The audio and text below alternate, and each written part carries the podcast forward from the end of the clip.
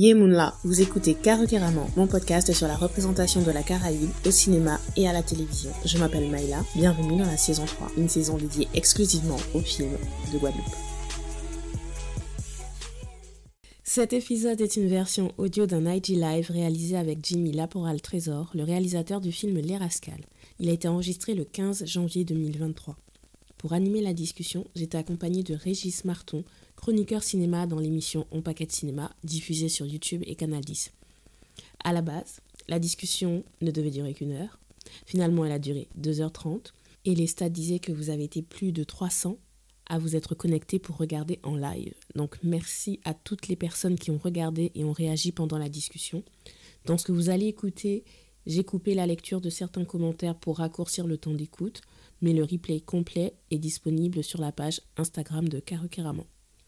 Le thème de cette discussion est Entre histoire et identité, raconter la France des années 80. Avant de passer à l'épisode, je vous donne certaines informations qui pourraient vous intéresser. Le court-métrage Le Soldat Noir est disponible sur MyCanal.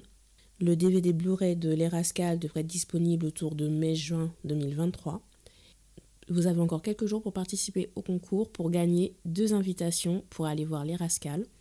Ces invitations sont valables en France et dans les Outre-mer. Il y a une question dans la barre de description. Envoyez votre réponse à carocaramon.gmail.com. Alors évidemment, si vous écoutez l'épisode après, euh, on va dire, février 2023, il y a des chances qu'il euh, n'y ait plus de place à gagner. Mais bon, essayez toujours, on ne sait jamais. Parce que peut-être qu'on pourra vous faire gagner des DVD. Moi, je ne sais pas. On verra. Donc, dans la première partie de cette discussion, Jimmy Laporal Trésor raconte son approche de l'écriture qui a commencé par le jeu de rôle c'est un vrai geek en fait, sa façon d'aborder le cinéma et comment son expérience personnelle a influencé l'écriture de certains personnages du film. Dans la seconde partie, nous avons parlé de la façon dont Les Rascals reflètent ses intentions de représentation de l'identité antillaise, que ce soit dans les dialogues ou par la musique. Et on finit la discussion sur ce qu'est le cinéma antillais et ou caribéen d'aujourd'hui, sur le positionnement de la génération actuelle de cinéastes de Guadeloupe et de Martinique dans le cinéma français et sur la scène internationale. Et à ce sujet, je vous invite à écouter mon épisode pour les 4 ans de Karukeraman où je reviens sur cette définition de cinéma antillais caribéen. Merci une nouvelle fois à Régis et à Jimmy Laporal Trésor pour cette discussion passionnante. J'espère qu'elle vous plaira. Bonne écoute. Bon, pour moi, c'était une originalité d'avoir euh, la grand-mère qui soit à la fois bah, enfin, on, on voit la femme à la fois en tant que grand-mère et aussi en tant que mère. Et on voit la différence de traitement entre le petit-fils et le fils. Alors que d'habitude, dans les films, on va plutôt. Euh, le personnage de la grand-mère, c'est vraiment le personnage aimant. Et, et, en général, on élimine la mère justement pour euh, montrer euh, ce, ce, fossé. Et, en général, les mamans antillaises, on les, elles sont aigries, elles sont présentées comme des femmes aigries. Et, euh, c'était, j'ai trouvé ça très touchant que dans le film, on ait euh, le personnage, euh, c'est Chic, le parrain, qui explique en fait pourquoi elle est comme ça. Parce que d'habitude, on sait jamais. On voit juste une femme noire aigrie, mais on on nous, explique jamais pourquoi elle est, elle est comme ça. Et donc lui, il explique quand même pour que Rudy, de son côté, essaie de comprendre aussi sa maman. Et donc du coup, je voulais savoir parce que tu nous as dit que c'est un, un personnage inspiré certainement de, de ta grand-mère à toi. Mais est-ce que ça a été facile de l'écrire ou euh, est-ce que ça a été où tu, tu où ça a été compliqué? Compliqué dans le sens où c'est quelque chose de personnel. Donc, euh, est-ce que euh, on se dit, est-ce que là j'en dis trop, est-ce que j'en dis pas assez, est-ce que je suis fidèle à, ce que je veux vraiment raconter? Bah, Après, c'est vrai qu'il y a toujours cette question de pudeur quand tu racontes une histoire, jusqu'où tu peux aller, jusqu'où tu peux puiser de, l'inspiration, quand tu t'inspires de ta propre vie, on va dire, pour insuffler la réalité dans tes personnages. Moi, je suis quelqu'un de très pudique hein, de base. Je pas, enfin, il y a des gens qui me connaissent depuis des années qui connaissent rien de ma vie. Euh, enfin, pas assez, en tout cas pas, pas autant que ce qu'ils devraient connaître. Euh, euh, mais malgré ça, en fait, ce film aussi, c'est pour moi, je pense, de manière viscérale, hein, je pense que c'était une façon de faire un hommage à ma grand-mère aussi, tout simplement voilà, il y, a, vraiment ce contraste chez elle. C'est vrai que c'était quelqu'un de très dur avec, euh, avec mes oncles et tantes et tout ça, surtout mon oncle. Mais euh, en même temps, c'était quelqu'un. Euh, moi, j'ai, malgré l'enfance que j'ai eue, qui était quand même une enfance atypique. Hein. C'est pas tout le temps, enfin, c'est pas tout le monde qui vit avec sa grand-mère, avec ses oncles et tantes. Euh, ma, ma, tante la plus jeune, je l'appelais ma grande sœur parce qu'on était dans la même école, on avait 50 ans de différence. Euh, c'est vrai que quand on arrivait à la, à la rentrée scolaire et qu'on demandait ce que font les papas et la maman, j'étais toujours, en tout cas, les professeurs, enfin les maîtres d'école étaient euh, prévenus que ah oui non mais c'est le gamin qui vit avec sa grand-mère et tout. Donc il y avait un truc de déjà, j'étais un enfant à part quoi déjà de base. Mais malgré ça, je me rends compte, euh, arrivé à l'âge adulte, que j'ai eu une enfance euh, émotionnellement très stable. Parce que justement, euh, ma grand-mère, euh, en fait, ma grand-mère, je l'ai appelée maman pendant très longtemps. Je crois, vers là, jusqu'à l'âge de 4-5 ans presque, je l'appelais maman. Et un jour, elle m'a dit non, je suis pas ta mère. Il y a une dame qui vient te voir de temps en temps le week-end, c'est elle ta maman. Moi, il faut m'appeler mamie. Et, et, et, donc, moi, le personnage de, de bah, D'ailleurs, en plus, elle s'appelle Perpétue hein, dans le film, hein, même s'il n'est pas nommé, bah, c'est le prénom de ma grand-mère. Hein. Euh, C'était une façon déjà de faire hommage à, bah, ma grand-mère, à, à, ces femmes, à ces femmes, à ces, ces potomitans, comme on dit chez nous, euh, qui soutiennent des familles, des fois avec très peu d'argent, qui passent par plein, plein, plein de doutes, plein de douleurs, plein de. Et on les voit jamais pleurer. Alors, on les voit jamais se plaindre de leur vie. Elles ne font qu'encaisser les choses et endurer les choses et avancer, avancer, avancer, avancer. Et euh, par exemple, tu vois la scène qui a, euh, sans spoiler, il y a une scène où justement elle, se croit seule, elle se permet en fait de lâcher. C'est une scène en fait, c'est un truc que moi j'ai vécu qui m'a toujours, qui m'a, qui m'a, qui m'a, qui m'a bouleversé. Je crois que j'avais 10 ans et j'ai vu ma grand-mère pour la première fois de ma vie pleurer. J'ai jamais vu pleurer. Mais c'est la seule fois que j'ai vu pleurer. Parce qu'il était 23 heures, c'était la nuit, tout le monde dormait, elle se croyait seule. Et c'est une image qui m'a marqué toute ma vie. Et donc, du coup, je pense ce personnage, cette trajectoire de, de personnage, cette famille, euh, qui est traversée par plein de, plein de, de, de, de comment dire, d'épreuves qui sont dures pour elle. Mais j'avais envie de montrer cette femme un petit peu dans toute sa complexité, de voir comment, pourquoi elle était aussi dure avec le deuxième, parce que quelque part, elle veut pas que le deuxième fasse autant de conneries que le premier. Et même si on la voit très aimante avec le premier, parce que c'est son fils et son aîné en même temps, en vrai, c'est pas tant qu'elle n'aime pas ce, ce, ce, deuxième fils, c'est qu'elle veut pas qu'il prenne le même chemin que lui, parce que c'est déjà trop dur. Et puis on peut s'imaginer aussi d'autres choses, parce qu'il y a aussi euh, l'histoire avec ce père de, du deuxième qu'on ne connaît pas en fait. Tout ce qu'on sait de lui, c'est qu'il est guadeloupéen, parce qu'il a ce petit pendentif. C'est tout ce qu'on sait. La Guadeloupe, ouais. La Guadeloupe. On ne sait pas qui est cet homme. Alors peut-être qu'il y a aussi, euh, alors selon les histoires de, des spectateurs, parce que j'aime bien aussi euh, prendre, comment dire, impliquer le spectateur dans ce qu'il voit. Et selon euh, ton vécu, tu vas pouvoir projeter des choses en fait dans cette famille parentale. Est-ce que ce père qui n'est pas là, à travers euh, ce Rudy, en fait, il y a un truc qu'elle n'a pas réglé avec lui, ou est-ce que c'est autre chose? Et ça, en fait, c'est une zone de flou que je laisse en fait au spectateur. Pour lui, en fait, aussi, qu'il puisse s'accaparer, parce que ma grand-mère, c'est aussi ma grand-mère, mais c'est aussi toutes ces grand-mères, toutes ces femmes qui ont élevé seules leurs enfants en hexagone. Donc, il y avait cette dimension-là aussi. Mais, euh, mais j'insiste vraiment pour dire qu'en termes de représentation, c'était très original. Et la scène dont tu as parlé, où on la voit lâcher, aussi pareil, la façon dont ça a été filmé, ça aussi, c'était très original parce que euh, après, il y a. Je veux pas, je veux pas spoiler, hein, mais euh... euh c'est compliqué à dire. Comment ouais, Il y avait de la pudeur. Il y, a, il, y a, il, y a des, il y a de l'émotion chez des personnages, la femme noire et euh, le jeune homme noir. En général, on ne les montre pas montrer, euh, enfin, ils n'ont pas d'émotion à l'écran, ou alors que la colère. Tandis que là, on les voit avec d'autres émotions et ça se manifeste physiquement. Voilà, je dis que ça. Vous comprendrez quand vous verrez le film. Et ceux qui ont vu le film, je pense que vous comprenez ce que je veux dire.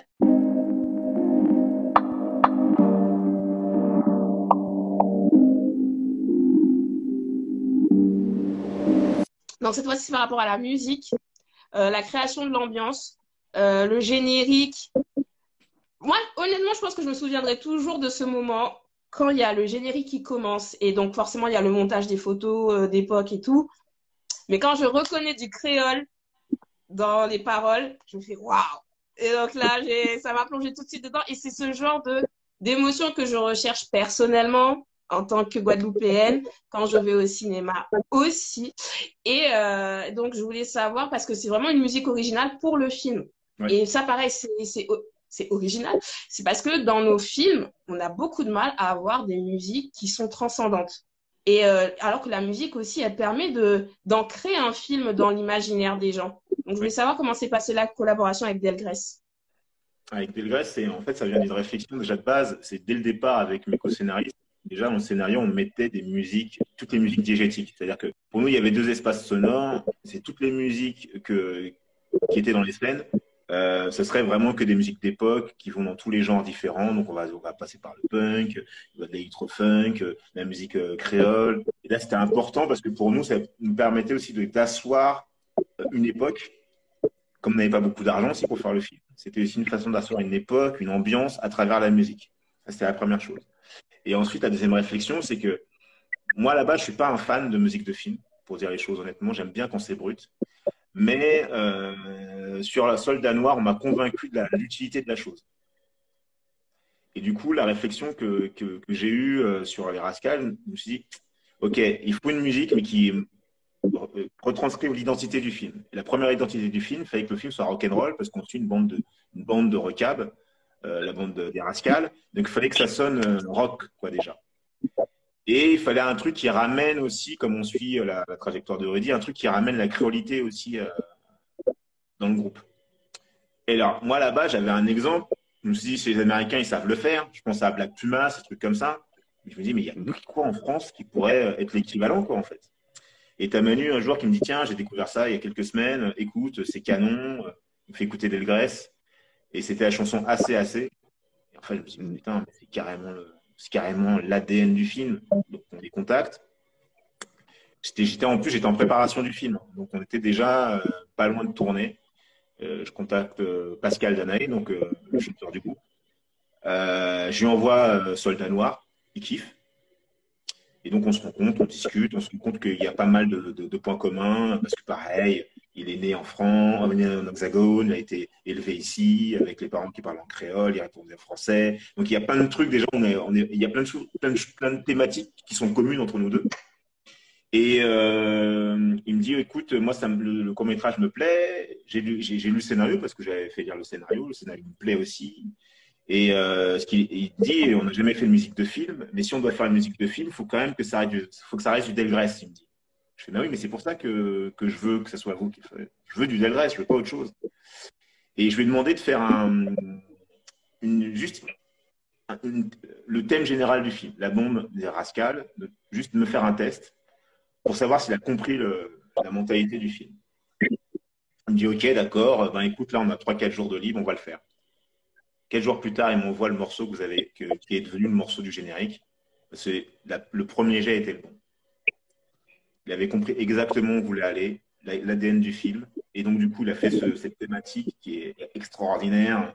On a gardé brut, on n'a pas, vraiment pas voulu faire d'arrangement pour garder cet aspect brut de rock de la guitare et sa voix un petit peu enrayée qui chante Pas essayer qu'un Ça, ça, franchement, c'est. Moins café, chimère, moins. Ça, franchement, direct, dès qu'il dit ça, ça. Ah ça, en fait, tu comprends, déjà, ça t'amène déjà dans l'état d'esprit qu'un des personnages va avoir dans le film, qui est fondamental pour, euh, pour comprendre l'énergie du film. Et donc, du coup, euh, après, ils ont fait toutes les musiques d'ambiance, justement, euh, quand, on a, quand on est à l'hôpital, quand il y a les courses-poursuites, les musiques qui sont anxiogènes, ils ont tout fait. Et bah, il y a, y a vraiment une, identité du film qui, vient par cette musique de Delgrès, où il y a de la créolité dans chaque note et en même temps du rock, du hard blues. Et voilà. Ah, et alors, la musique, après, donc eux, ils ont travaillé sur, sur le film, sur le film déjà monté. Et donc, ils ont travaillé avec les images. Euh, et après, on a fait des retours. Euh, dire voilà, moi, ça, c'est peut-être, euh, j'aime pas trop ce passage-là. Donc, on a fait, pas mal de, ping-pong pour arriver à la, version finale.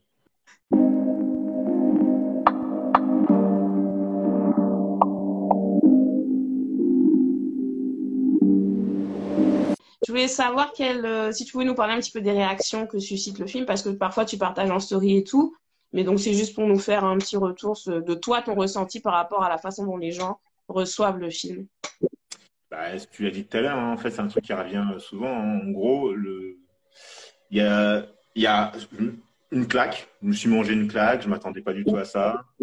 Euh, bluffé par le film, euh, plein de compliments euh, sur, bah, sur la distribution, sur les acteurs. Euh, on me complimente aussi sur la mise en scène, c'est pas désagréable. Euh, sinon aussi sur l'aspect, euh, bah, que c'est un film choc, je connaissais pas cette histoire, on apprend plein de trucs, que c'est un film essentiel. En fait, on a vraiment des retours dithyrambiques et tu sens qu'il y a même des gens qui retournent plusieurs fois, plusieurs fois voir le film. C'est un film qui plaît énormément. Il y a un bon bouche à oreille qui se met en place. Euh, voilà, après, euh, donc nous, on est très contents de ça. Après, c'est vrai qu'on a commencé, euh, le démarrage est vraiment très timide, on va dire. Et donc, du coup, on, pas, on espère que, que ce bouche à oreille va pouvoir verser la vapeur. Voilà. Parce que bon, maintenant, le cinéma, ça va très vite. Il faut être performant, limite à 14 heures le premier jour. on n'est plus à l'époque où tu peux faire un film et en se disant que par le bouche à oreille, il va décoller la troisième semaine et ça va être énorme. Là, il faut que ça soit tout de suite maintenant. Mais ça, c'est l'époque qui veut ça, c'est la règle du jeu. C'est ce que je disais tout à l'heure. À un moment donné, il faut accepter. Euh, J'accepte le truc, hein, de dire que bon, c'est tout de suite maintenant, ça va pas décoller, tout de suite.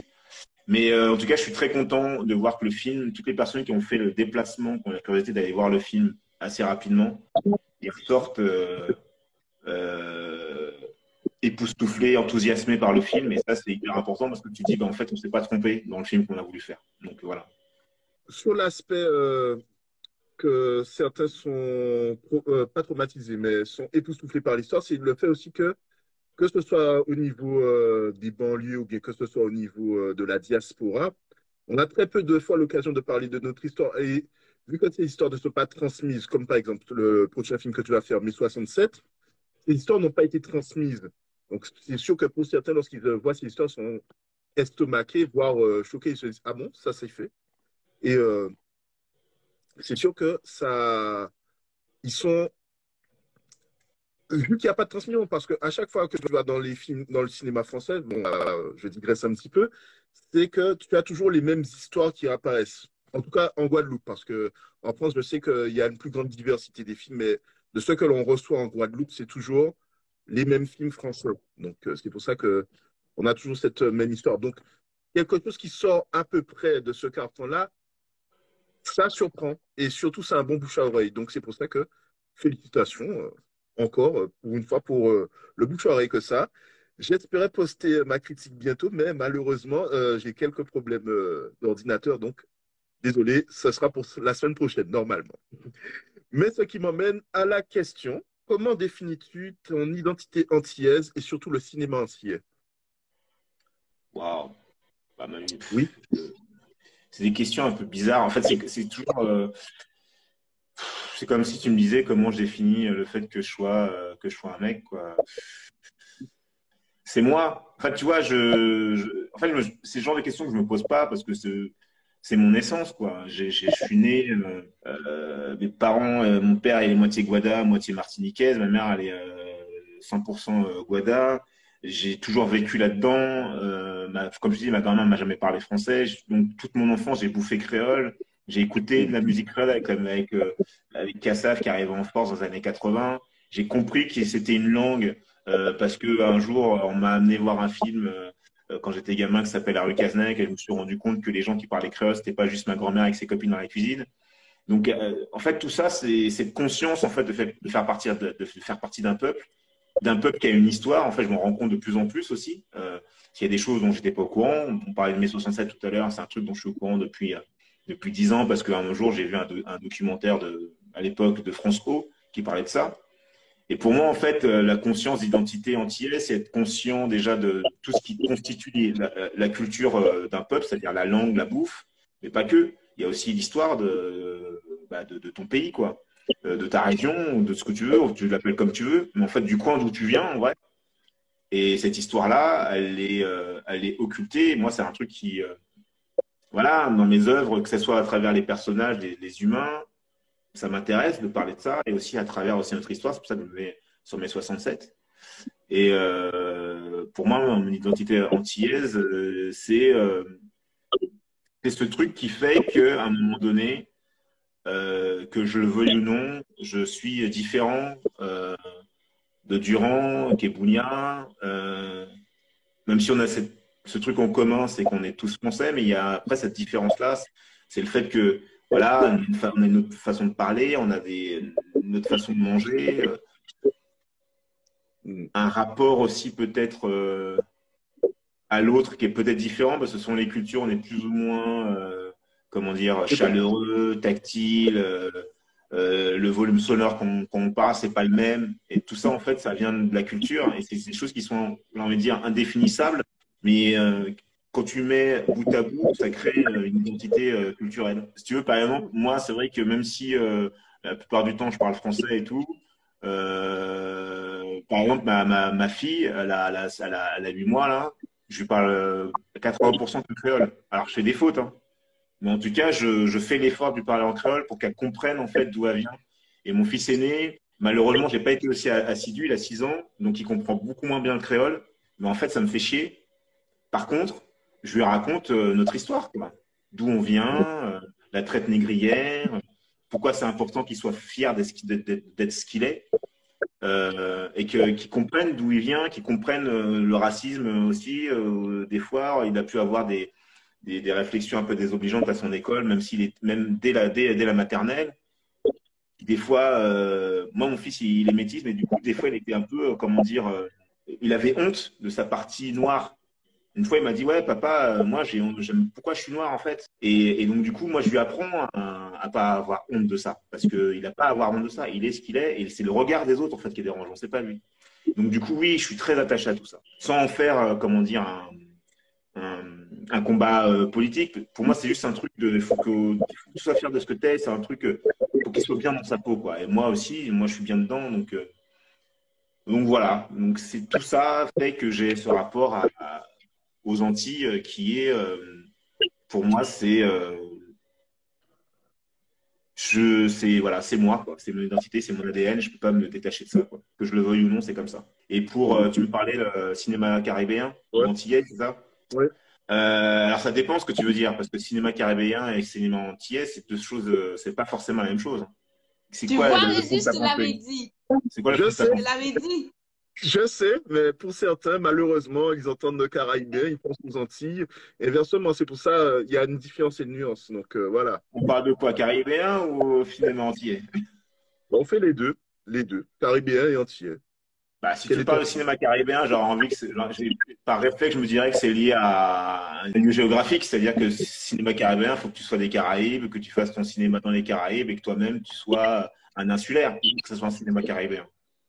C'est premier réflexe, c'est ce, que je, ce que je me dirais. Mais du coup, ça exclut tous ceux qui sont partis euh, à un moment euh, par le bimidum euh, pour soit parce qu'on leur a menti, soit parce qu'ils ont cru qu'il y avait un Eldorado. Mais en tout cas, à un moment donné, il y a des gens qui sont partis, qui représentent, en vrai, si jamais tu fais le, le calcul, autant d'Antillais, en tout cas ressentissants Antillais, Guadeloupe, Martinique, que, que dans les îles d'origine. Donc en fait, tu nies la moitié de la population en vrai. C'est ça que ça veut dire. Hum, donc moi, je ne sais pas si on peut parler de cinéma caribéen, déjà pour commencer. Par contre, on peut parler de cinéma euh, d'expression créole ou antillaise, si tu veux. Mais moi, en vrai, en vrai de vrai, hein, il faudrait même pas mettre d'étiquette. En plus, je l'ai dit quand j'étais en Guadeloupe, c'est qu'en vrai, le seul truc qui compte, c'est faire du cinéma de qualité. Euh, je pense pas que, tu vois, si jamais on prend Scorsese, il se dit, tiens, je fais du cinéma d'italien, euh, d'italien de New York. Non, il fait son cinéma. La particularité de Scorsese, c'est qu'il est italien, qu'il a vécu en Italie, à New York, et il raconte ses trucs, sa spécificité euh, qui est propre à lui. Et, euh, et ben nous, c'est pareil. C'est-à-dire qu'un auteur, il est fait de sa vie, de ses expériences, de sa culture, de, de, des endroits où il a grandi. Tout ça, ça constitue en fait euh, le, sel, l'ADN qui va lui permettre après de s'exprimer. Voilà. Donc. Euh... Alors moi, J'apporterai une nuance. Enfin, si on prend la comparaison avec Scorsese, oui, certes, on va pas son, ses films à lui, on va pas les qualifier par rapport à ses origines, mais il va quand même avoir, euh, il, il, bénéficie du fait de venir des États-Unis.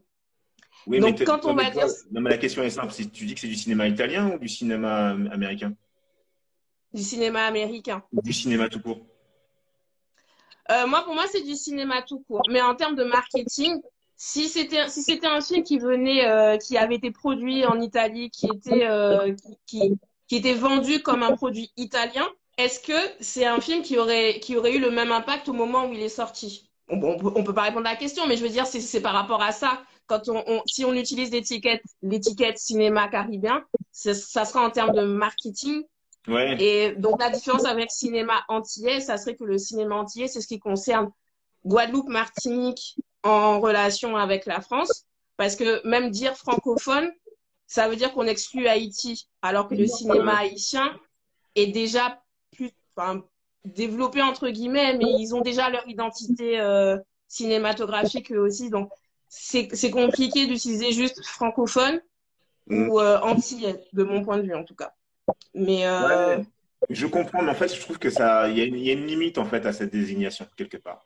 C'est déjà que tu t'enfermes dans une spécificité qui est qui est à l'antithèse de l'universalisme déjà de base quand tu dis ça.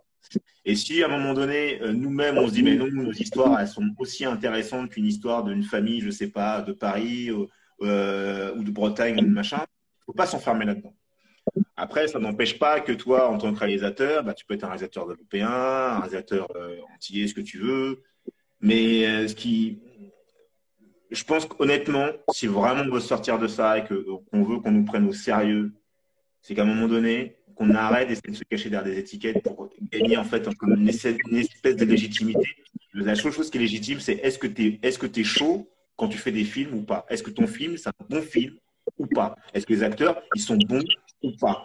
Est-ce que, euh, ton œuvre, elle est bonne ou pas? Et après, dans ton œuvre, tu parles euh, justement parce que je suis d'origine antillaise j'ai cette sensibilité, je vais mettre dans mes personnages des Antillais, on parle des créoles, qui vont montrer une, certaine réalité qui m'est proche. Mais comme moi, je ne me suis pas déjà enfermé dans une étiquette de cinéma antillais, parce qu'il faut quand même voir comment est, le système cinématographique. Hein. Pourquoi on te met dans des étiquettes comme ça C'est souvent pour dire que c'est pas le même cinéma. Quand tu regardes au CNC, tu as le cinéma, euh, il y a un truc, une, bourse euh, cinéma du monde, je crois, au cinéma du Sud. C'est spécifiquement pour les films qui viennent d'Afrique. Alors comme si en fait il y avait un sous-cinéma et le cinéma euh, qui est le vrai cinéma. C'est pareil, même si pour l'instant c'est les outils qu'on a, parce qu'on n'a pas autre chose, parce qu'encore une fois les institutions ne sont pas raisonnables.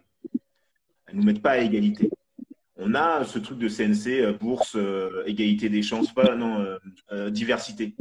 Pour l'instant, on n'a que ça pour pouvoir, ça nous permet, on a une bourse en plus, on peut postuler aux bourses normales, on a ça en plus. Tant mieux parce que c'est vrai que c'est compliqué. Mais en vrai, en vrai de vrai, ça ne devrait pas exister. On est parce que si vraiment la République, elle est une indivisible, ça ne devrait pas exister. Ce qui devrait exister, c'est est-ce que mon scénario, il est bon ou pas bon Que je sois d'origine euh, antillaise, sénégalaise, euh, marocaine ou parisienne, tu mets les deux scénarios à côté, est-ce que mon scénario, il est bon ou pas? Il n'y a que ça qui devrait compter. Malheureusement, on n'est pas là-dedans aujourd'hui. Et c'est parce qu'on s'enferme dans ce genre d'étiquette qu'il y a une espèce de condescendance aussi de certaines personnes du métier en disant, moi je les entends, hein, les gens dans le métier. Hein. Pour eux, on ne sait pas faire de film, on n'a pas d'acteurs qui savent jouer et on ne sait pas écrire. C'est une réalité.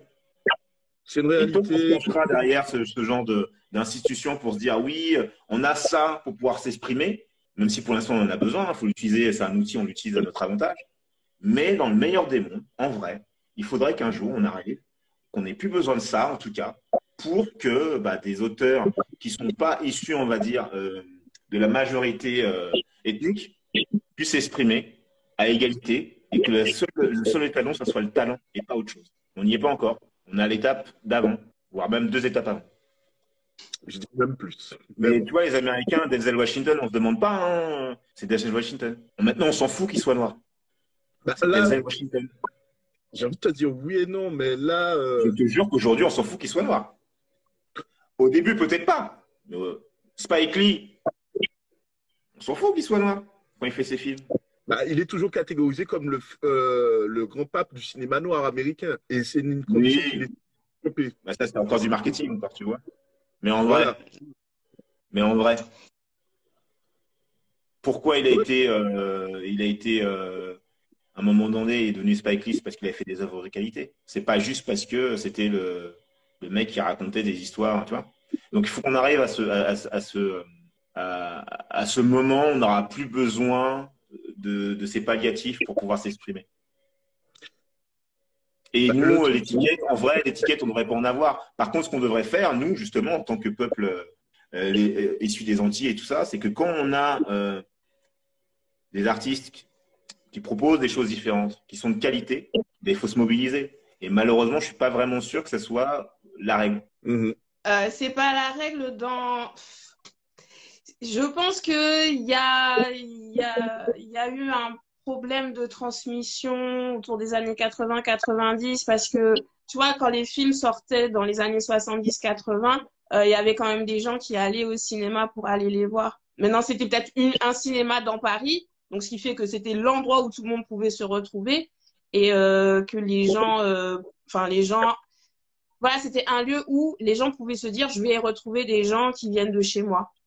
Mais, mais je, veux juste faire attention parce que quelqu'un a posé la question et il y avait quelqu'un qui avait posé une question sur quand le film sera, visible en Suisse. Quelqu'un a demandé est-ce que le film sera visible au Québec et ma question c'est est-ce que c'est envisagé qu'il soit promu dans des pays non francophones? Le problème de la, la vente internationale, c'est que souvent, c'est souvent lié à, des euh, sélections au festival parce que tu as des marchés du film.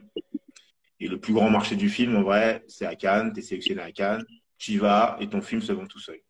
Après, euh, les vendeurs internationaux, un peu comme partout dans le métier, hein, sont souvent un peu fainéants, tu vois. C'est-à-dire que si jamais il n'y a pas ce tremplin où c'est facile de vendre, ils font pas spécialement des efforts. Et donc là, aujourd'hui, là, euh, pour faire des ventes internationales, euh, c'est soit en fait ça marche bien et du coup ils vont vouloir euh, le vendre dans les autres pays francophones, soit ça va pas se faire et il faudra attendre que ça sorte sur Netflix. Mais c'est possible hein, parce qu'il y a le film d'Alain Bidard, il a été Opal, qui a été ah, il, est, chez un agent euh, qui est aux États-Unis maintenant. Je crois qu'il est un distributeur hein, indépendant aux États-Unis. Ouais, mais c'est États-Unis, Canada. C'est de l'animation, c'est différent. C'est pas la même logique. Je connais pas comment ça fonctionne l'animation, mais c'est pas la même logique. Et en plus, Bidar, lui, il est allé directement voir un, agent américain. C'est contrairement à ses, à ses premières fois. Mais pour en revenir au, truc. Ah oui, attends, je excuse-moi, euh, Régis, pour rebondir sur euh, ce que tu disais sur les années 80 avec la salle où on pouvait se retrouver. Bah, c'est aussi pour c'est aussi une raison pour laquelle le système américain on, a ils ont pu avoir justement euh, des des réalisateurs un vrai pool d'acteurs euh, de talents euh, noirs dans le cinéma c'est parce que déjà historiquement eux ils ont un système de ils avaient déjà un système de salles qui était dédié qu'aux noirs parce qu'il y avait la ségrégation. Et et donc du coup dès les années 20 30 tu avais déjà des cinémas un tissu de cinéma dans tout, le territoire américain où il y avait que les noirs qui allaient. Et donc déjà, il y avait déjà des films bien avant la Block Exploitation, genre d'Oscar Michaud, par exemple, où on pouvait voir des films avec euh, des comédiens noirs qui parlaient de réalité noire, d'histoire ou euh, de noirs américains.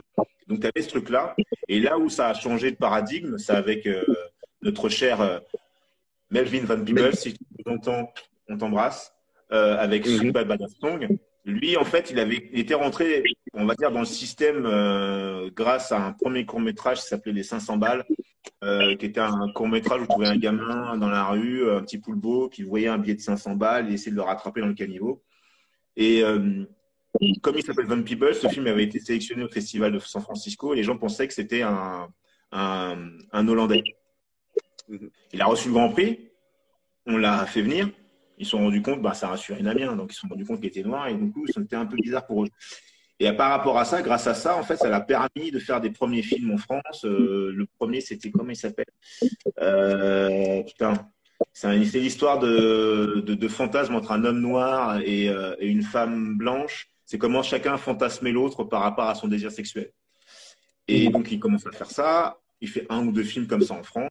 Euh, et après, il va aux États-Unis, euh, à Hollywood. Et là, il commence à faire euh, ses premiers films hollywoodiens, Watermelon Man, et puis un autre film, je sais plus trop quoi. Et il se rend compte que, en fait, il est prisonnier d'une manière de faire les films. Il est, en fait, il est, il doit faire un certain type de film, raconter les films d'une certaine manière et représenter les Noirs d'une certaine manière. Et ça le fait chier fondamentalement. Il arrête. Il arrête, il, il se dit, je vais faire mon film où, en fait, pour une fois, le noir va pas mourir au bout de 10 minutes. Et ce sera pas le méchant. Il sera sexy, il sera glam, il sera badass, et les méchants dedans, ils seront tous blancs. Il a inventé la Black Exploitation. Sweet, bad, sweet, sweet, sweet, sweet Bad Badass Song. Alors, quand il sort ce, film, c'est classé X. Il a le droit de sortir que dans une seule salle aux États-Unis. Au bout d'un an, le film est numéro un au box-office. Parce que toutes les séances étaient pleines. Parce que pour une fois, justement, comme tu disais, les gens qui venaient dans cette salle-là pouvaient s'identifier à quelqu'un, à une histoire, où pour une fois, ils n'étaient pas singés. Alors, bien sûr, c'est caricatural. C'est un super, c'est un super homme, euh, super black, euh, qui a toutes les qualités, euh, qui, même avec tous les préjugés qu'on peut avoir sur le noir, ultra sexualisé, ultra fort, machin. Mais en attendant, ça, donnait en fait une espèce de fierté de ce qu'on est. Et c'est pour ça que la Box Association a fonctionné. Et du coup, pourquoi son film a réussi à devenir numéro un box-office? C'est parce qu'il y avait ce tissu de salle où seulement les Noirs allaient. Ah ben, c'est ça que je dis pour euh, le ciné. Parce que beaucoup de personnes, euh, et même dans les professionnels, me demandent mais euh, pour, comment faire pour. Bon, je ne dis pas que je suis un prophète, mais me pose cette question-là. de fait de mon analyse, j'ai dit mais le truc, c'est que le cinéma afro-américain était déjà bien communautaire à la base, tandis que le système à la française, c'est un système d'assimilation. Et de ce fait-là, si tu veux vraiment avoir un cinéma à l'américaine, il faut vraiment partir sur des bases communautaires. Et ça, je ne pense pas que ça puisse se faire actuellement. Peut-être que oui, mais. L'assimilation, elle a échoué euh, de toute manière. Ah oui, on est d'accord sur le fait qu'elle a échoué. Hein. parce que, je, par exemple, euh, les rôles que je vois dernièrement pour les Antillais, mis à part euh, ton film Toute proportion gardée, la dernière fois que j'ai vu un Antillais avoir un rôle dans un film, c'était le rôle d'un vigile dans une boîte de striptease pour le film Grosse avec la sœur de Ramzi Bedia. C'est la dernière fois, ou bien encore vigile pour une boîte de nuit dans euh, Qu'est-ce qu'on a encore, qu'est-ce qu'on a tous fait au bon Dieu C'est généralement ce rôle-là. Donc, euh, c'est toujours stipé. Ce qui m'amène à une question que. Ben, retourne voir Rascal, comme ça tu verras Nancy avoir un autre rôle. Voilà, mais c'est pourquoi je dis ton ton Voilà. Il y a pas mal euh, d'acteurs antillais qui sont en hexagone, mais qui sont partis à l'âge de 18-19 ans. Donc, ils ont grandi aux Antilles. Sauf qu'ils sont ici maintenant à l'âge adulte, mais ils ont grandi aux Antilles. Après, euh, un autre élément de réponse, euh, peut-être que déjà, l'activité cinématographique sur les territoires, que ce soit la Guadeloupe ou la Martinique, ben, c'est le début, quoi. C'est vraiment que maintenant qu'il commence à y avoir un vrai, un vrai frémissement local pour tourner des choses sérieuses. et donc, du coup, c'est normal aussi que, ben, comme on est au début, tout, tout est à créer. Mais c'est maintenant que ça commence. C'est maintenant que les choses peuvent bouger. Peuvent bouger. Pas du côté de la France, hein, parce que euh, les Anglais ont déjà compris ça. Hein. Je dis ça. Oui, parce qu'ils viennent faire leur féerie. Mais, euh, mais moi, non, mais je ne te, parle pas de ça. Je te parle pas. Il y a des techniciens hein, sur le territoire, je sais. Mais moi, je te parle de, bah, d'auteurs qui, enfin, des auteurs d'origine qui sont d'origine des îles qui veulent faire des choses. ah oui, oui. Tu vois, ça, c'est, je te parle de ça, je te parle pas des techniciens. Les techniciens, ça fait 15 ans qu'ils sont là, et qui sont prêts, qui sont, qui savent tourner plein de trucs. Mais euh, d'avoir des, euh, des projets qui sont, qui sont initiés euh, par, par des auteurs qui sont basés en Guadeloupe ou en Martinique, c'est, récent en fait. De plus en, tout cas, la nouvelle génération, parce que je sais, on va, me parler des Christian Lara et tout ça, machin. Non, c'est pas ce que j'allais dire. C'est pas ce que j'allais dire. Non, j'allais juste dire que cette nouvelle génération, elle doit penser aussi à regarder du côté de ce qu'il fait dans la Caraïbe anglophone, parce que eux aussi, ils essayent de développer le cinéma, euh, leur cinéma, et euh, du coup, les gouvernements, ils, ils proposent des, des financements alors après, je sais que c'est compliqué en termes de si ce sont des coproductions euh, sur le plan légal, euh, de mettre en, place des choses. Mais je dis juste en théorie, dans la façon de, de se concevoir en tant qu'auteur, de pas réfléchir uniquement en termes de je suis un auteur qui va créer une histoire et mon histoire, elle va plaire uniquement qu'au marché euh, français. C'est, ça peut vraiment plaire littéralement à tout le monde. C'est tout ce que c'est ce que je voulais dire. J'allais pas parler d'autre chose quand je voulais parler de. Après, je sais pas, je vais pas parler pour tout le monde parce que, mais j'ai l'impression qu'après, on est quand même une génération justement, on essaye de faire des films qui soient pas juste franco-français, quoi. Euh, mmh. Moi, je sais pas, par exemple Nelson, quand je vois son cinéma, j'ai pas l'impression qu'il essaie de faire un film pour plaire spécialement à un public français. Enfin, il fait un film qui peut s'exporter, je pense, du cinéma qui peut s'exporter. Euh, après, Nelson euh, pour les gens qui ne connaissent pas. Euh, même, je vois Sophie Nanki avec euh, ici, ici, comme, ici fini le monde connu.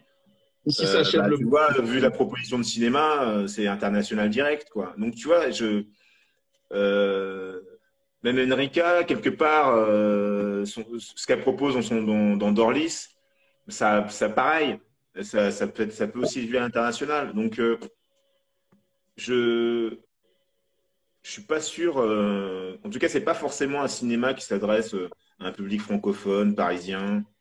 Euh, De par la nature, déjà de par le décorum, de par la nature des sujets qui sont, qui sont développés, on est là à un cinéma qui s'ouvre à l'international. Et je pense que vraiment, cette nouvelle génération-là, déjà, le, truc qui est fort par rapport à la génération de, Zan Palsy, par exemple, ou même la génération de, de, Lara ou de, Barney, sans parler de, qualité ou quoi que ce soit, c'est que on a la chance, on a une génération où on a plusieurs auteurs qui émergent à peu près en même temps, avec des univers et des histoires différentes qui couvrent tout, le, tout, le, tout, le, tout le, large spectre en fait, de l'humanité. quoi. Donc, c'est une vraie chance qu'on a dans notre génération là aujourd'hui, qu'il n'y avait pas dans les autres générations. C'est vraiment la chose qui change, c'est ça, c'est qu'on est plusieurs à proposer des histoires, on n'est pas isolés. En plus, on se connaît tous. Il n'y a que Anne-Sophie que je n'ai pas encore rencontrée, mais Enrica, je la connais, je connais Nelson, et on s'apprécie. Et en tout cas, on, apprécie nos œuvres. En fait, on se respecte déjà aussi professionnellement, tu vois. Et, ça, c'est une vraie force. Maintenant, il faut plus qu'on ait un public derrière nous qui nous soutienne. Bah, après, le public aussi, c'est aussi une éducation. Enfin, quand je dis éducation, c'est dans le fait. Je regarde, l'année dernière, euh, y a- je parlais avec quelqu'un, je, lui parlais de mon podcast et il me disait, ouais, mais il y a rien à parler. Enfin, je vois pas l'intérêt de parler des films euh, qui viennent des Antilles, euh, parce qu'on en, comme les grands médias n'en parlent pas, donc c'est que c'est pas intéressant, c'est que c'est pas important. Et je lui ai dit, mais si nous-mêmes, on n'a pas besoin des grands médias si nous-mêmes on en parle, c'est déjà bien en fait. Et c'est ça qui va permettre de, de, de, de mettre la lumière sur, ce, sur ces films pour qu'ensuite d'autres personnes puissent les découvrir. Et euh, En plus, c'est faux ce qu'il dit. Les grands médias s'intéressent à ce qu'on fait. Euh, à Non, partir mais du moment- tout- par exemple, moi, quand, euh, par- quand j'étais euh, l'année dernière au César, eh ben, les médias, ils en ont parlé. Bon, pareil, là, quand je sors mon film, bah, j'ai fait, une double page en- dans Libération. On en parle de ce qu'on fait. non, mais c'est une impression que les gens ont. Par contre, par contre- par contre, par contre, par contre, ce qui est vrai, c'est qu'on n'a pas forcément accès au plateau télé. Pourquoi? Parce qu'on a un déficit de notoriété. Et cette notoriété-là, ça vient par un public. Et notre premier public qui devrait être derrière nous, si elle estime, hein, parce qu'encore une fois, moi, je suis dans la méritocratie. hein. Je ne peux pas faire les choses par chauvinisme. Si tu estimes que tel artiste qui vient de la Guadeloupe, de la Martinique, il a fait quelque chose de qualité, devrait lui donner de la force. Parce que en fait, donc, comme on travaille sur aussi des représentations que personne d'autre feront, parce que faut pas se mentir, hein, euh, les gens, euh, quelle que soit euh, leur origine, ils écrivent sur eux, hein, sur, leur, sur leurs origines, sur, sur, sur leur identité, sur leur spécificité régionale. Ils le font tous. Hein. Pourquoi il y a plein de films qui sont rive gauche? Parce que les gens qui font ces films-là, ils sont rive gauche. C'est rien de plus. Hein. Ils font ils font rien de plus que nous, hein, en vrai. Sauf que là, comme c'est rive gauche, on voit pas qu'il y a un truc euh, qui, le- qui est personnel, euh, presque autobiographique. On parle de moi. Moi, voilà, moi, je suis rive gauche. J'ai toujours habité à, à Saint-Germain-des-Prés. Ben, je raconte euh, le microcosme de Saint-Germain-des-Prés. Et là, on se pose pas la question que ça, ben, c'est pas très universel, hein, parce que Saint-Germain-des-Prés, euh, euh, voilà, il y a seulement certaines personnes qui vivent comme ça. Et ben, nous, c'est pareil. On parle de nous d'une certaine manière. Et si c'est bien fait, encore une fois, les Antilles, eh ben, il faut donner de la force. Parce qu'après, derrière, les gens qui sont en face de nous, ce sont des financiers et tout ce qui les intéresse, la première chose qu'ils se disent, c'est que il n'y a pas de public antillais. Ça n'existe pas. Ça n'existe pas. Et comme ça n'existe pas, toi, ce que, tu racontes, ça concerne qui? C'est pas faux. Euh, le problème qu'il y a, et c'est un problème que j'avais soulevé avec euh, Lara, Palsy et les autres, c'est qu'ils parlent à chaque fois de faire du cinéma entier, et je suis d'accord avec eux, mais le truc, c'est que c'est rare, et c'est depuis que, en fait, euh, là, sans m'envoyer des fleurs, c'est depuis que toi, Kaoke et moi, on est sur le marché euh, pour parler du cinéma entier, que j'ai vu qu'il y a, euh, ben oui, avant, sur Guadeloupe Première, ils ne parlaient pas de cinéma entier, ils ont commencé à le faire. Et tu as eu beaucoup plus de blogs et de sites internet qui ont commencé à en parler. Et de là, je vais pas. Et là, depuis que je travaille sur Canal 10, euh, bizarrement, ah oui, on va lancer une émission sur le cinéma entier et tout ça. Avant, les médias entiers n'en parlaient pas. C'était euh, c'était pas C'est euh, c'est depuis que Eusanne Palsy a fait un film, après on dit ah mais il y a eu seulement euh, Eusanne Palsy, il n'y a rien eu d'autre. Alors qu'il y a eu beaucoup beaucoup de films entiers, pas seulement euh, caribéens, mais euh, au niveau de la Martinique, j'avais parlé de la le sang du flamboyant, mais c'est des films qui pour la plupart c'est soit des festivals, soit c'est une diffusion en salle et après basta. Il y a y a plus rien, certains ont été censurés. Et il y a, donc, il y a tout un travail de mémoire et de recherche à faire pour déjà mettre en avant ces films et surtout pour que les Antillais, les Guadeloupéens, Martiniquais, Guyanais puissent déjà s'approprier ces films, connaissent ces films par cœur.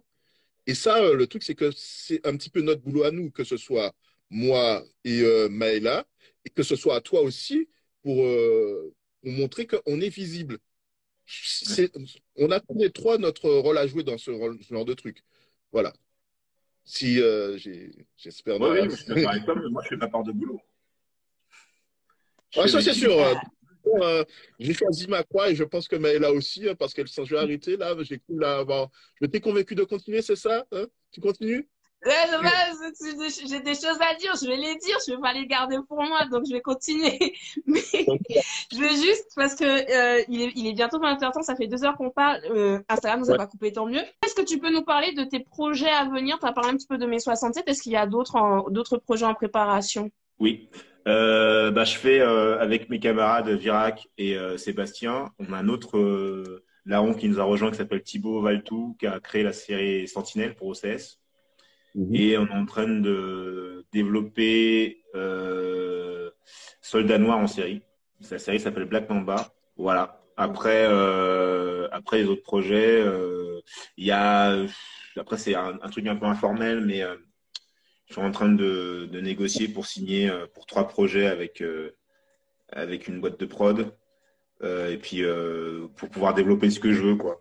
Donc ça c'est cool. Un, peu, un petit peu comme ça se faisait un peu avant avec les studios où tu signais pour 3-4 projets et euh, comme ça tu, tu, tu, tu pouvais, euh, pas la pression de, comment dire, du box-office ou quoi que ce soit pour pouvoir signer un autre contrat. Tu sais que tes contrats sont signés. Après, le box-office, ça va influencer peut-être, influer sur, euh, sur les budgets que tu auras pour faire le film. Mais en tout cas, tu sais que tu pourras pouvoir t'exprimer sur un certain nombre de films. Et ça, déjà, c'est pas mal. Parce que du coup, tu sais, maintenant, je peux vous dire que je suis, je suis pas prêt de fermer ma gueule en vrai. Donc, continuez, commencez à vous habituer à voir ma tronche euh, et à, à, entendre mes histoires parce que j'ai encore d'autres histoires à raconter. Le cinéma, ça sert à ça. Un cinéma, en gros, nous, on est là pour vous procurer des émotions fortes, parler à vos tripes et que ça remonte au cerveau. Et parce que euh, nous, on est là pour euh, divertir, comme dirait, pour paraphraser Friesland, divertir le public au sens noble du terme, c'est-à-dire vous procurer des émotions fortes qui vont vous sortir en fait de votre quotidien. Les émotions, on l'a dit tout à l'heure, hein, ça va de la tristesse au dégoût à la frustration, à la colère, jusqu'à la joie ou la tristesse. Et, et, derrière, mais en même temps, dérouler euh, un propos euh, un propos, un point de vue sur la société, sur une question spécifique de la société, qui va vous permettre aussi de voir le monde un petit peu différemment qu'avant la séance de cinéma. C'est ça la mission euh, du cinéma. Et derrière, euh, si c'est bien fait, ça doit vous donner envie justement de vous documenter, de, vous, de discuter avec les gens qui ont vu les films avec vous, de confronter vos points de vue. Le cinéma, ça sert à ça, ça sert à, ça sert à créer du lien. Mmh. Du lien émotionnel et du lien cognitif aussi. Il y a quelqu'un qui avait dit que ça avait permis de parler avec euh, les anciens. Ça, c'est génial. Le... Ça, c'est génial parce que c'est vrai qu'on a tendance, en tout cas, dans, dans, certaines cultures, à plus ou moins parler avec nos anciens. Tout à l'heure, on parlait de mai 67, par exemple. Parce que j'ai vu ce documentaire, j'ai commencé à me renseigner là-dessus, que j'ai pu parler avec ma grand-mère qui, quand même, vivait à, à la Cruzamia au moment où ça arrivait. Mon père, il sortait du collège et il a vu son premier, euh, son premier mort de sa vie. Il avait 13 ans. Euh, non, même pas 12 ans. Il sort du collège et il voit euh, un mec qui attendait le car qui s'est fait sulfater par un gendarme au passage. Et, si je lui avais pas parlé de ça, posé des questions sur mes 67, je l'aurais jamais su. Et donc moi, du coup, qui me raconte ça, ça m'a permis aussi de comprendre aussi comment, comment après lui il a grandi, comment il, il a conçu sa vie et comment aussi il s'est construit par rapport à l'autorité, aux forces de l'ordre.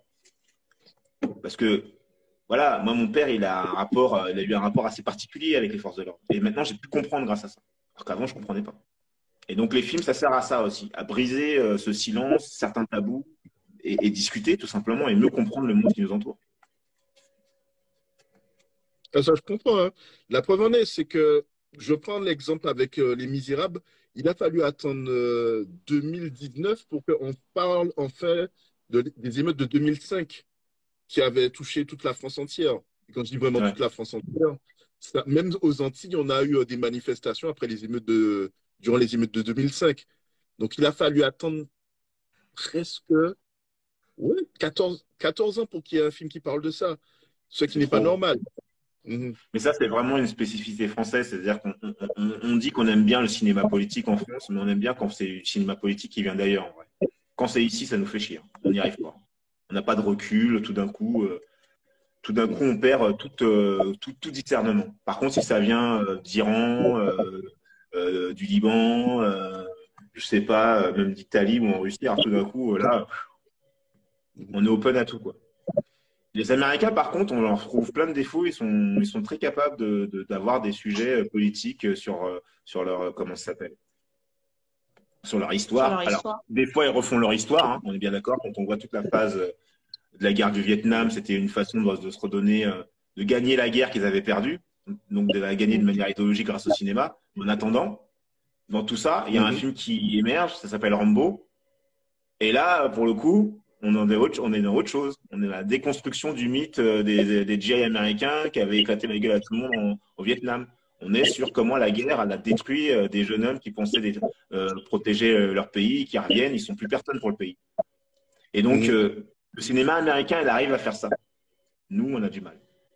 Bah, après, en fonction des cinéastes et s'ils trouvent les bons financements, ils pourront peut-être changer cette façon de faire. J'ai envie de te dire. je ne dis, pas que c'est impossible. Hein on, le fait, mais c'est compliqué. Là où normalement on devrait se dire que comme justement on, est dans un pays où on aime bien ce type de cinéma euh, politique qui parle de la société, qui critique l'ordre établi et tout ça, qu'on accueille à bras ouverts quand ça vient d'un autre pays, et quand ça vient de chez nous, en fait, on a plus de mal. C'est juste ça que je dis. Mais on arrive à le faire. Hein. On le fait. Non, non. Je suis d'accord avec toi. Là...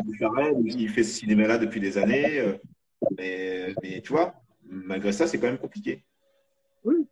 Mais il y a, comme, je disais, il y a une, particularité avec euh, le cinéma des Antilles francophones, c'est qu'il y, a plus, il y a de l'ingérence. Euh, je prends l'exemple du sang des flamboyants dont j'ai parlé tout à l'heure. C'est, euh, pour ceux qui ne connaissent pas, c'est l'histoire d'un d'un ouvrier qui travaille pour un grand béquet qui, durant, au cours de l'histoire, blesse sa femme et euh, son, son, employeur, et qui, euh, durant toute la période de la Seconde Guerre mondiale, donc euh, durant l'occupation allemande, va fuir les autorités. Ce film-là a été censuré jusqu'en 90. C'est un film qui date des années 60. Ça a été, pour la voir, c'était vraiment la croix et la bannière. Il est disponible sur Internet. D'ailleurs, si, si ça vous intéresse, sur YouTube, euh, il est disponible mais dans une vieille qualité. Mais pourquoi euh, je dis qu'il y a de l'ingérence? Parce que dès que ça touche les Antilles, il y a surtout l'histoire avec euh, les béquets, on ne va pas se mentir. Et là, parler d'une histoire où tu as un Antillais qui se rebelle contre un béquet et qui arrive à échapper aux autorités françaises, et c'est une histoire vraie en plus, ce n'est pas forcément une histoire de fiction, c'est vraiment une histoire vraie, ça, ça la fout mal. Euh, comme tu as entendu des histoires sur euh, Casse Départ, où tu as de grands propriétaires béquets qui possèdent les terres, qui n'ont pas voulu que ça se tourne. Il y a toute une ingérence. Je ne dis pas que c'est euh, violé, mais il y a cette particularité aussi qui se met en place. Alors, pour conclure, parce qu'il y a Chevron qui a posé une question et je pense que ça, ça, pourrait, la réponse pourrait faire une belle conclusion. Comment avoir un véritable impact dans le cinéma en racontant une histoire forte? Euh, si j'avais la réponse à ça, la réponse à ça. Comment avoir un véritable impact dans le cinéma français en racontant des histoires fortes j'ai l'impression que la réponse, elle est déjà dans la question. Quoi. Après, l'important, c'est de faire du, des bons, du bon cinéma, du cinéma de qualité. Après, la réussite au box-office, c'est pas entre tes mains. Des fois, ton film peut sortir au bon moment, au mauvais moment. Peut-être qu'il a été mal lancé. Peut-être la communication autour du film n'était pas la bonne, alors que tu pensais que c'était la bonne. Il y a plein de paramètres qui peuvent planter un film. De, et je parle, moi, je parle là, je suis en train de parler d'un bon film. Je ne parle même pas d'un film qui est raté. Je te parle d'un bon film. Il y a plein de paramètres qui n'ont rien à voir avec la qualité de l'œuvre qui peuvent planter euh, la sortie d'un film. C'est la sortie d'un autre film plus attendu que le tien. Euh, un truc qui se passe euh, dans la, dans la dans, l'actualité, qui fait que ton film, forcément, il, est mal vu du coup. Euh, plein de trucs. Et donc, faut pas penser à tout ça, faut juste essayer de faire un bon film. Et de toutes les manières, si c'est un bon film, même si ça n'a pas marché euh, après, euh, comme tu voulais, quand il sort en salle, la vie d'un film, ça ne s'arrête pas à la salle. Après, il y a, après, il y a, il passe à la télé, mais il y a aussi surtout la deuxième vie avec la, la SVOD, les blu et tout ça. Et on connaît, hein, dans l'histoire du cinéma, il y a des films qui sont devenus cultes, qui sont cultes aujourd'hui, mais qui n'ont pas marché en salle quand ils sont sortis. Même les gens se disent, mais euh, comment ça se fait que je n'étais pas au courant que ce film soit, soit sorti, soit, soit, soit, soit euh, Si, si j'avais su, je serais allé le voir, c'est une dinguerie. Et pourtant, ils l'ont vu après, beaucoup plus tard, soit, euh, soit, je sais pas, sur Netflix ou en DVD. Je sais pas, je vais penser à un film comme Le Fils de l'Homme, par exemple, de Quaron. C'est un film qui a bidé quand il est sorti. Pourtant, on est tous d'accord pour dire que c'est un film culte, que c'est un chef-d'œuvre incommensurable. Donc, euh, la seule réponse à ça, encore une fois, l'objectif ou pas, l'objectif que tu as en tant que cinéaste, si tu es sincère dans ta démarche, dans ta démarche, pardon, c'est de faire un bon film, de faire un film qui va marquer, un film qui va rester, et donc d'essayer de faire le meilleur film possible. Il n'y a que ça qui est important. Et dans Rascal, j'ai essayé de faire le meilleur film, possible, de faire le meilleur film de bande qui ait jamais été fait de tous les temps. Euh, de raconter une histoire sur, euh, de mettre le focus sur un, sur un moment de la France qui est une zone d'ombre, un tabou euh, incommensurable. Et j'ai essayé de faire la meilleure œuvre possible, l'œuvre la plus poignante, la plus, la plus déchirante possible. Et qui en même temps vienne te questionner sur pas mal de choses. Même toi, en tant que spectateur, de te dire, de poser des questions directement, de dire est-ce que je peux faire justice moi-même? Est-ce que au-delà de ce que ça raconte, il y a aussi cette question aussi que je pose aux, spectateurs. Est-ce qu'on veut une société du talion? Des choses comme ça qui sont aussi d'autres choses qui vont nourrir l'œuvre.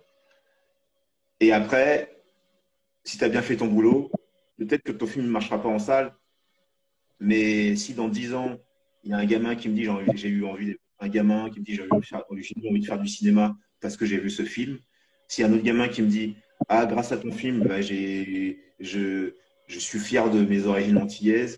Euh, c'est un autre gamin qui me dit Je ne je savais pas ça de la société française, je ne savais pas ça sur l'histoire de l'extrême droite, et ça m'a ouvert les yeux. Ben, moi, j'ai gagné en fait. J'ai juste une petite anecdote par rapport à mes avant-premières. Je l'avais mis en, story parce que c'est vraiment un truc qui m'a percuté. Je vais à Toulouse, c'était la semaine dernière. On finit euh, une projection euh, des Rascals. Et à la fin, donc on fait un question-réponse avec le public, tout le monde s'en va. Et il y a une dame qui attend un petit peu la fin, complètement bouleversée, une soixantaine d'années, qui a des yeux rouges, qui, pleure à moitié. Elle vient me voir, elle me fait euh, Merci parce que grâce à votre film, je me suis rendu compte que j'étais raciste. Et elle se met limite à chialer, en fait, quand elle me dit ça. Je l'ai prise dans mes bras. C'est le premier réflexe. Je la sentais tellement désarmée quand elle me disait ça. Un petit peu quand tu es dans un cercle de parole et que tu dis Bonjour, je m'appelle Caroline et je suis alcoolique. Donc j'ai senti toute la désespérance. J'ai prise dans mes bras. Et euh, ça a duré un certain temps. Je l'ai, je l'ai, euh, après, elle est, elle est, bon, les trains, c'est fini. Et elle m'a dit, le pire dans tout ça, c'est que j'ai des amis antillais et je me rends compte que j'ai ces pensées, en fait, qui sont pas belles, qui sont pas bonnes, quoi. Donc, merci de m'avoir ouvert les yeux. Elle est partie totalement bouleversée. Et eh ben, tu vois, là, je me dis, tu vois, que le film, quelque part, le cinéma, s'il est bien fait, s'il est fait pour les bonnes raisons, c'est puissant. C'est extrêmement puissant. Et ça peut changer plein de choses dans la société. Parce que ça peut ouvrir ton cœur, ouvrir ton âme sur, ou ton esprit sur des questions sur lesquelles je t'étais jamais posé. Et aussi t'aider à faire ton examen de conscience sur pas mal de sujets de la société. Le cinéma, ça sert à ça, ça sert à vivre des émotions fortes tout seul, mais c'est aussi une expérience collective de partage.